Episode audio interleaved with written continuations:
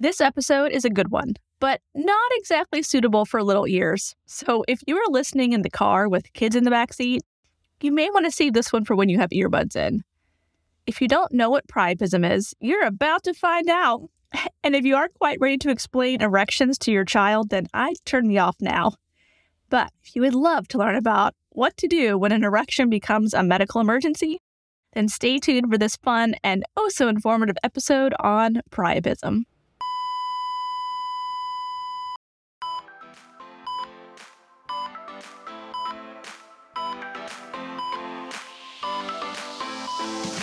Hey there, I'm your host, Sarah Lorenzini, a rapid response nurse and educator who loves telling stories to teach critical thinking. This podcast is for nurses who want the knowledge, skills, and confidence to respond to any emergency. With almost 20 years of experience in the ER and critical care nursing, and a master's degree in nursing education, I have a lot of stories to share, and I love to nerd out and break down the pathophysiology, pharmacology, and nurses' role in emergencies. Stories bring learning to life. It is way easier to learn from and remember the stories that my colleagues and mentors have told me than anything I've read in a textbook. And that is why I made this podcast. Every episode is packed full of exactly what you need to know to handle whatever crisis that could arise on your shift. It's one thing to get the right answer on the test, but knowing how to detect when your patient is declining and what to do when your patient is crashing is what will make or break your day and might just save your patient's life. Hi, everyone. Welcome to the podcast today. I'm so excited to share with you my friend and colleague, Walker. Welcome to Rapid Response RN. Well, thank you for having me, Sarah. It's an absolute honor.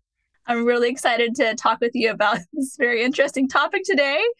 Before we dive in, I just want to do a quick, how I met Walker and for you to get to know who he is as a nurse. So I didn't know Walker from anywhere, and I took an ACLS class, and he was there. I was like, man, I like this guy. He's friendly, he's positive, he's optimistic. He really loves being a nurse. He has good things to say about his colleagues. This guy's great. And so without knowing him from anywhere at all, I don't know if he's a good nurse or not. I was like, hey, have you ever thought about rapid response nursing?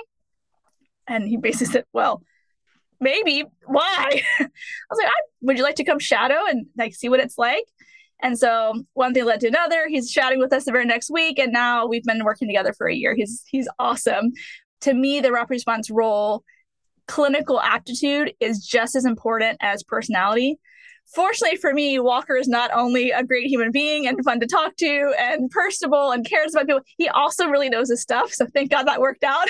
But Walker's really a great rapid response nurse. And so Walker, would you just share with my listeners, your nursing journey? How long have you been a nurse? Where did you start?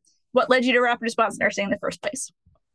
Yeah, absolutely. So I genuinely had no idea that rapid response was a thing for the longest time. And whenever I started off as a nurse, funny story was I was a baker. I made donuts and pies and bread and stuff like that for years while I was in college.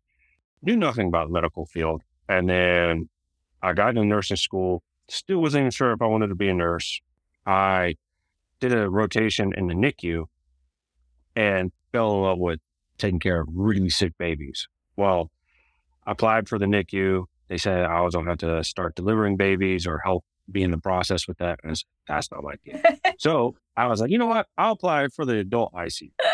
Little did I know, I didn't even know where the unit was and never stepped foot in an ICU my entire life. And I was like, you know what? Sure, I can do it. And I went and applied, did really well in my interview, and I fell in love with working in intensive care. It was a massive learning curve for me, but it helped me grow as a person. I actually met my wife on the unit as well. Nice score. You scored big on that one. It was a big score.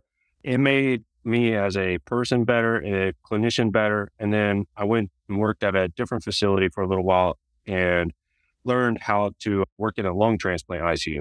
And let me tell you, I met so many incredible doctors, patients, nurses as well. And then one day I went to an ACLS training and then I found Shadow Boss, as I call rapid response nurse Sarah. She talked to me about this rapid response gig and I shadowed her for a day. I was only going to do 4 hours. I ended up doing a full 8 hours. And it is my absolute dream job. I love making a difference every day and getting experience something new all the time.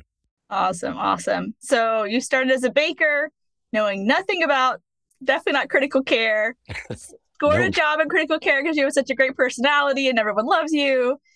Got a wife, met her wiping butt. That's a whole other story. Oh, yeah.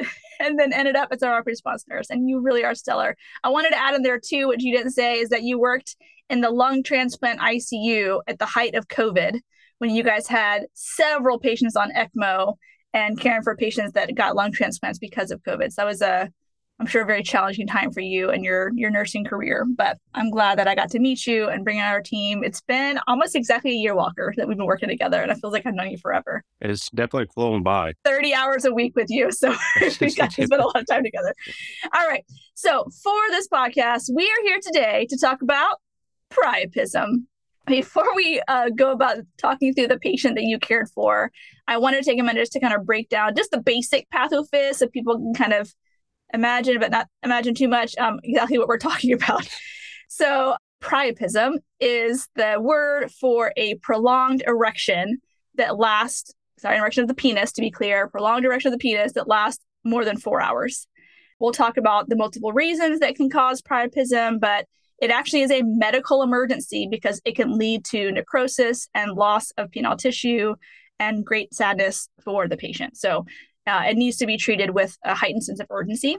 As far as like a little history about the word itself, priapus is the god of fertility.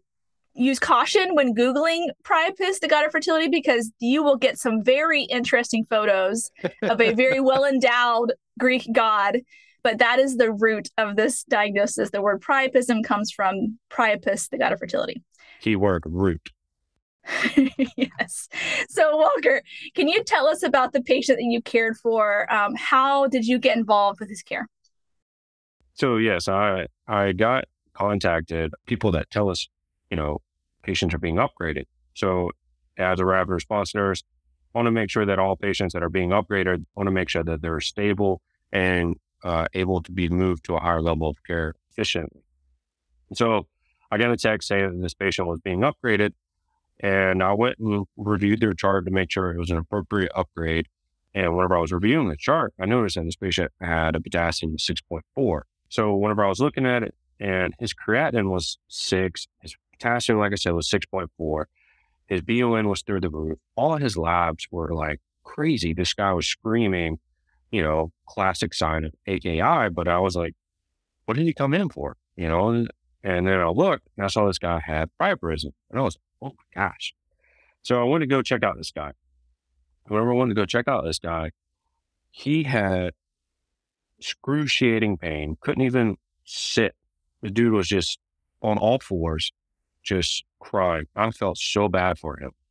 And we got into his IR to get the emergent trialysis cath place because he needed emergent dialysis. And whenever we got there, got the dialysis going, he was significantly better and more stable because, you know, I was really worried about the potassium being at 6.4. Yeah. So what was his chief complaint? Like, why did he come to the hospital? His chief complaint was he had an erection that had lasted for 8 days. Wow. Yeah. 8 days. That sounds really terrible. No wonder he was on all fours.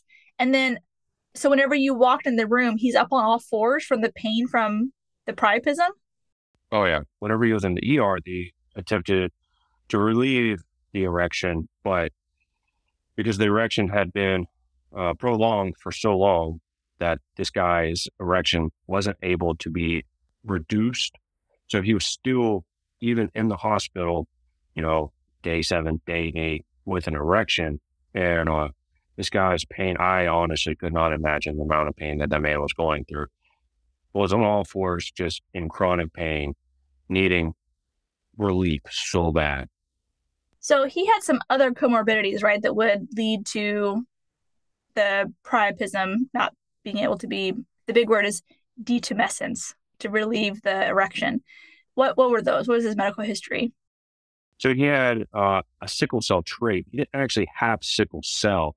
But whenever I was looking at his history, he had type 1 diabetes, high blood pressure, chronic renal insufficiency. He didn't actually have like chronic kidney disease. He just had a renal insufficiency and pulmonary hypertension. This guy, he's fairly young. So these comorbidities were quite unique for his age. Okay, so you got called not just because of the pain he's experiencing, but because he was going to renal failure and needed to be emergently taken to get a dialysis catheter and get dialyzed. So it was a lot more medical stuff going on. So Walker, whenever you arrived at the rapid response, you see this guy on all fours and you know a little bit of his history about his AKI. Like, what are your concerns initially as a rapid response nurse? Whenever I saw that his potassium was 6.4, that was my number one concern because I did not want him to go into any kind of arrhythmia and us eventually have to possibly code this patient because he's a fairly young patient. So that's my number one priority right out of the bat, trying to get either he needs emergent dialysis or we got to do quick interventions with IV medications to lower this potassium. So whenever I knew that he was going to go to IR and get that emergent trialysis cath placed, I made it my number one priority to get this guy to IR to get that trialysis cath placed so we could do bedside dialysis on him. Gotcha. And can you explain a little bit how did he get renal failure in the first place? So there's a couple different types of renal failure. You know, you have pre-renal injury, interrenal injury, and post-renal injury. Post-renal injury is typically a little more rare because it's usually caused by obstructions. And when there's an obstruction in the urethra or in the bladder or something that's causing a lack of excretion of urine through the urethra, you can have a buildup through the renal tubules into the kidneys, and that can cause a buildup of creatinine and your serum creatinine, stuff like that can build up and you can have damaged kidneys because of that. And because you're not releasing all those toxins, electrolytes can get really out of whack. And that's how you can have that high creatinine, high phosphorus, and arrhythmias.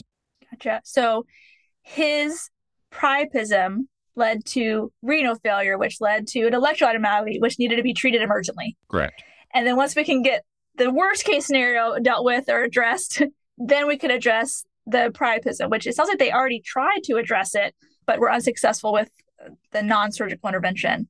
So what do they end up doing to help with that? So after we did the emergent dialysis, like you said, it took him to emergent surgery and made that their number one priority to relieve his priapism. So they had to manually relieve the clots. Gotcha. Yeah. Poor guy. And I'm sure as a male too, you just felt extra compassion for this patient and what he was going through, not just physically how painful it is, but just socially how uncomfortable that must be to be in a room with people and have such a painful erection with everyone. So can you kind of break down the pathophysiology, different causes for priapism, why people would get it in the first place?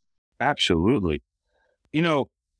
Whenever I was studying for my CCRN and my CEN, I didn't really know much about it myself, And then, me and you share stories in the office all the time together that whenever this case came up, I was I found it so intriguing. So there are two different types of patho for priapism. You have local priapism, which is basically compartment syndrome of the penis. The pain is from the ischemia, which starts developing at the 4-hour mark. Rule of thumb, whenever I was studying for my CEN and any other test, you start feeling pain from any kind of lack of blood flow at 4 hours. Yeah, so that's why all of the erectile dysfunction commercial, the drugs for ED, they had a little disclaimer at the end. If you experience an erection that lasts longer than 4 hours, please contact your physician, because at the 4-hour mark is when cells start to die. Hey, like I said, all that studying paid off, But no, you have decreased venous outflow, which results in increased cavernosal pressure. And then whenever the cavernosal pressure exceeds arterial pressure, ischemia develops. The causes are sickle cell disease, leukemia, intracavernosal ejection, anticoagulation, pharmaceuticals. There's some pharmaceuticals that can cause low flow priapism. It are SSRIs, sedative hypnotics, erectile dysfunction medications, and illicit drugs like cocaine or ecstasy. And that's your low flow priapism. Your other option is high flow priapism, which is less common. Excess arterial inflow resulting in priapism, often painless And the common causes are atrial arterial laceration and spinal trauma. Gotcha. You'll see this a lot if you work in the ER. When you have spinal injury patients, they'll come in with an erection and they weren't doing anything sexual prior to the injury. It's just the spinal injury causes the priapism to occur. So those are like the basics of the pathophys of priapism, like the reasons why they can't achieve detumescence. I wanted to make it clear that not every time is this someone who was experiencing sexual arousal and then they couldn't get that to subside. Sometimes it happens for other reasons, like sickle cell disease, they have leukemia, it's something they were doing that created this. So just wanted to take the stigma off whenever you're asking patients questions and they're telling you like, I was just in my bed, I just woke up like this. They're not lying to you. That actually does happen. So before I talk about the treatment options, I just wanted to share the story with my listeners. I know I've told you before, Walker, but about my first encounter with a patient with priapism. So let's just go down memory lane for a minute. I graduated nursing school when I was 19. And in my final semester of nursing school, I was assigned to the ER for like my practicum or preceptorship, whatever you call it. So I had like a whole month working alongside an ER nurse, taking care of ER patients, like a whole team by myself. Again, so I'm 19 years old. I was at the time a virgin. And my only experience with penises was little baby penises from changing diapers when I was like a babysitter. And then old man penises when I was changing diapers of my patients. But never in my entire life, of my 19 years, had I ever seen an erect penis.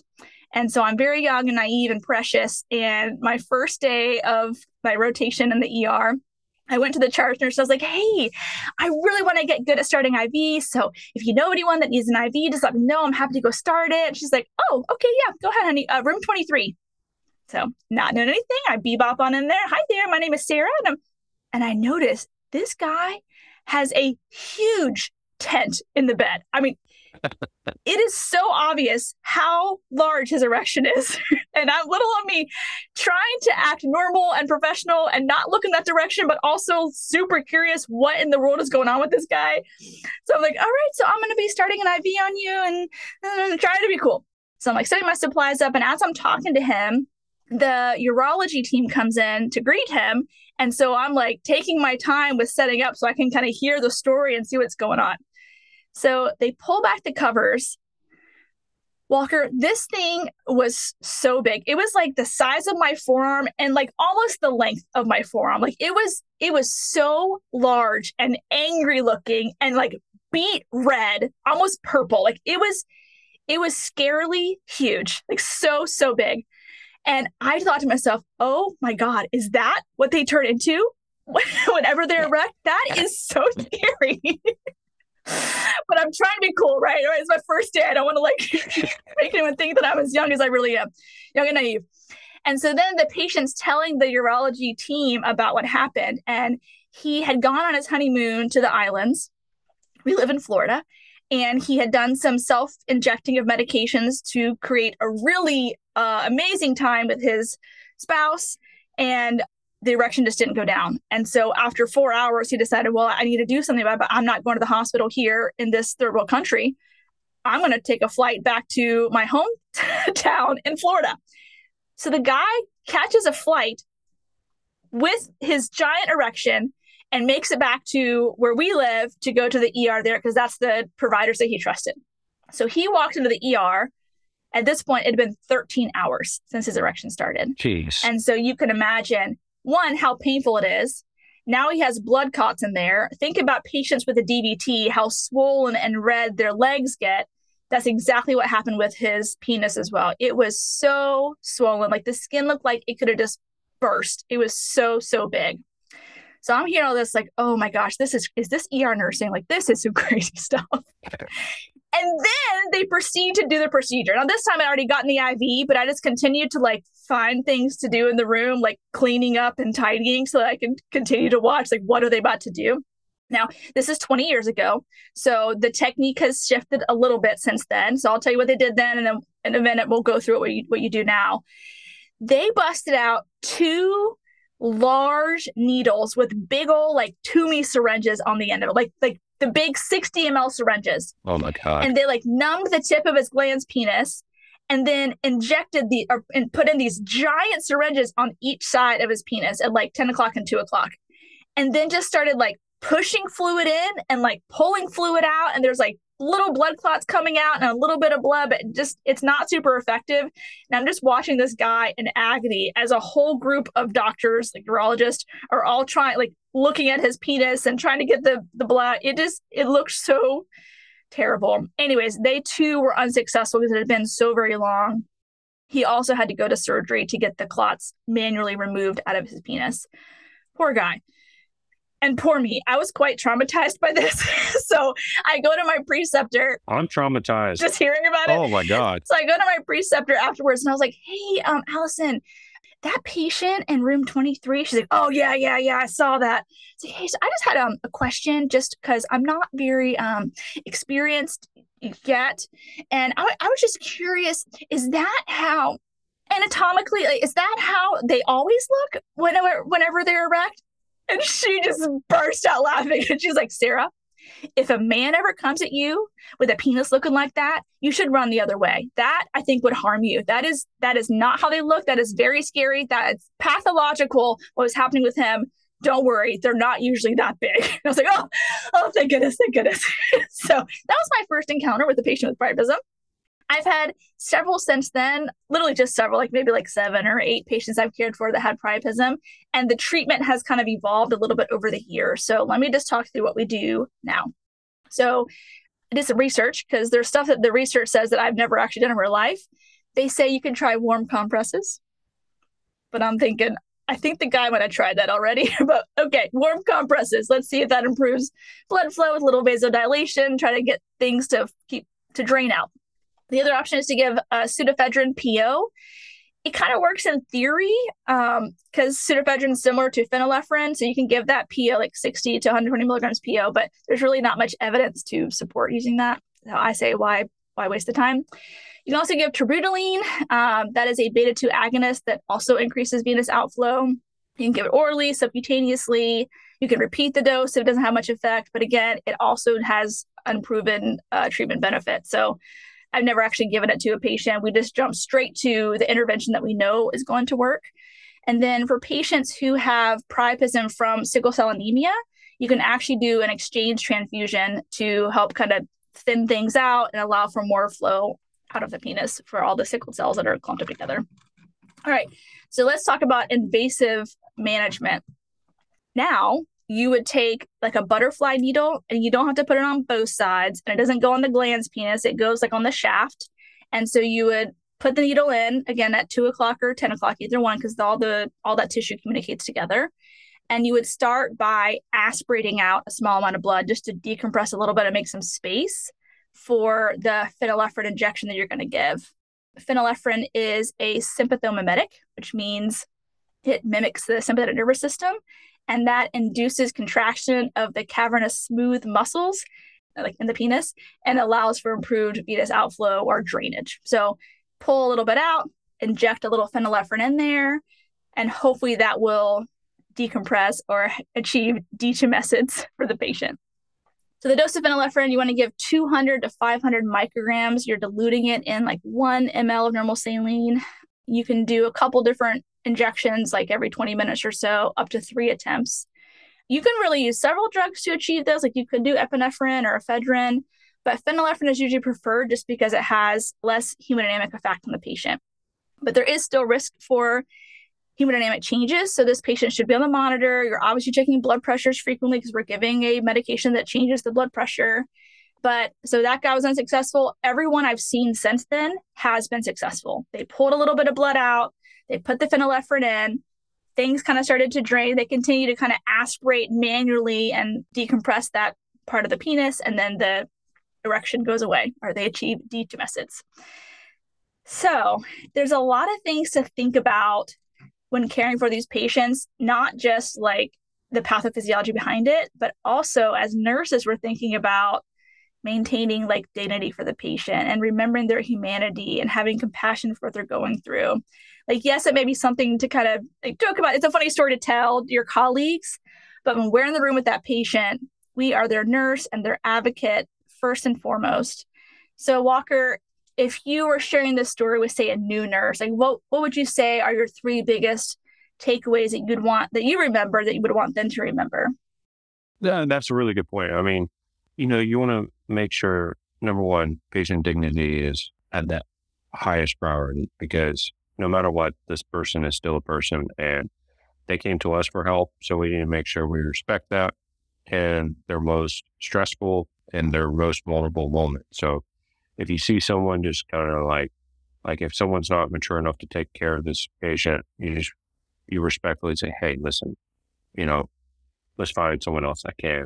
Let's make sure this patient feels comfortable. So we want to make sure that people feel comfortable to come to the hospital and know that healthcare workers will keep their dignity at the utmost priority.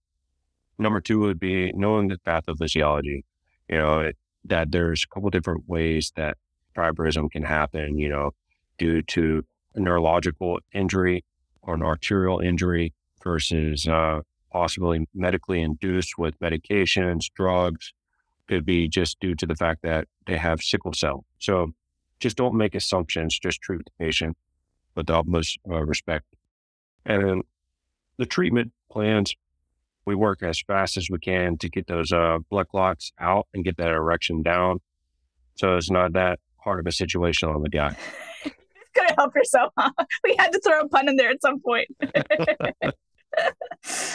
Yeah. And so the treatment obviously is scary for anyone, but especially when the needle's coming at you, it's got to be really scary. But to know that that is how we're going to achieve and restore blood flow, and that this is a medical emergency. It's not just funny. This is actually really serious. And so if you're a triage nurse and you have a patient who comes in with an erection greater than 4 hours, this is a priority patient because they actually could lose blood flow, and then they have ischemia and there's cell death. And then there's a lot of complications that come from this, including post-renal acute renal injury. But yeah, this patient is made a priority. It's not just like a, ha ha, look what he did. Like, no, this is something we take really seriously as medical providers. So Walker, thank you so much for sharing this patient's story on the podcast. I hope that it is informative and inspiring just to hear who you are and how much you care about the patients, but also to learn a little pathophys about a unique problem that you might encounter as a nurse. So thank you so much. Next time I have you on, we're talking about sepsis. Backstory, guys. Yeah. I call Walker Sepsis Ranger because he just has this knack for finding patients who are going septic and getting interventions early. That's like his jam. So you will hear Walker back to the podcast at some point. So thank you so much, Walker. Thank you, guys. Before you go, I just wanted to let you know that if you like this episode, you would probably like my course too. My 1-hour Rapid Response and Rescue course is an introduction to how I approach emergencies. If you would like to learn to think, assess, and respond quickly when your patient is crashing, then you can check out my website, rapidresponseandrescue.com. And if you message me the word podcast on Instagram, I will send you a coupon code for $10 off the cost of the course. Oh, and did I mention that the course is approved by the AACN and worth one continuing education contact hour? So if you want to level up your emergency response skills and get one CE in the process, then this course is what you want. I put the link in the show notes for you. Well, thanks for listening. I hope you learned something that will save a life. Remember, nursing is a team sport, so trust your intuition and don't give up advocating until you are confident you've done what's right by your patient. The views and opinions expressed on this show are that of Sarah Lorenzini and hers alone. They are not intended as medical advice and should not take the place of your institution's policies or procedures. Evidence-based practice is ever-changing, and your patient care should reflect the current best practice. If you want to get in contact with Sarah, you can find her at rapidresponseandrescue.com or on social media platforms as the Rapid Response RN.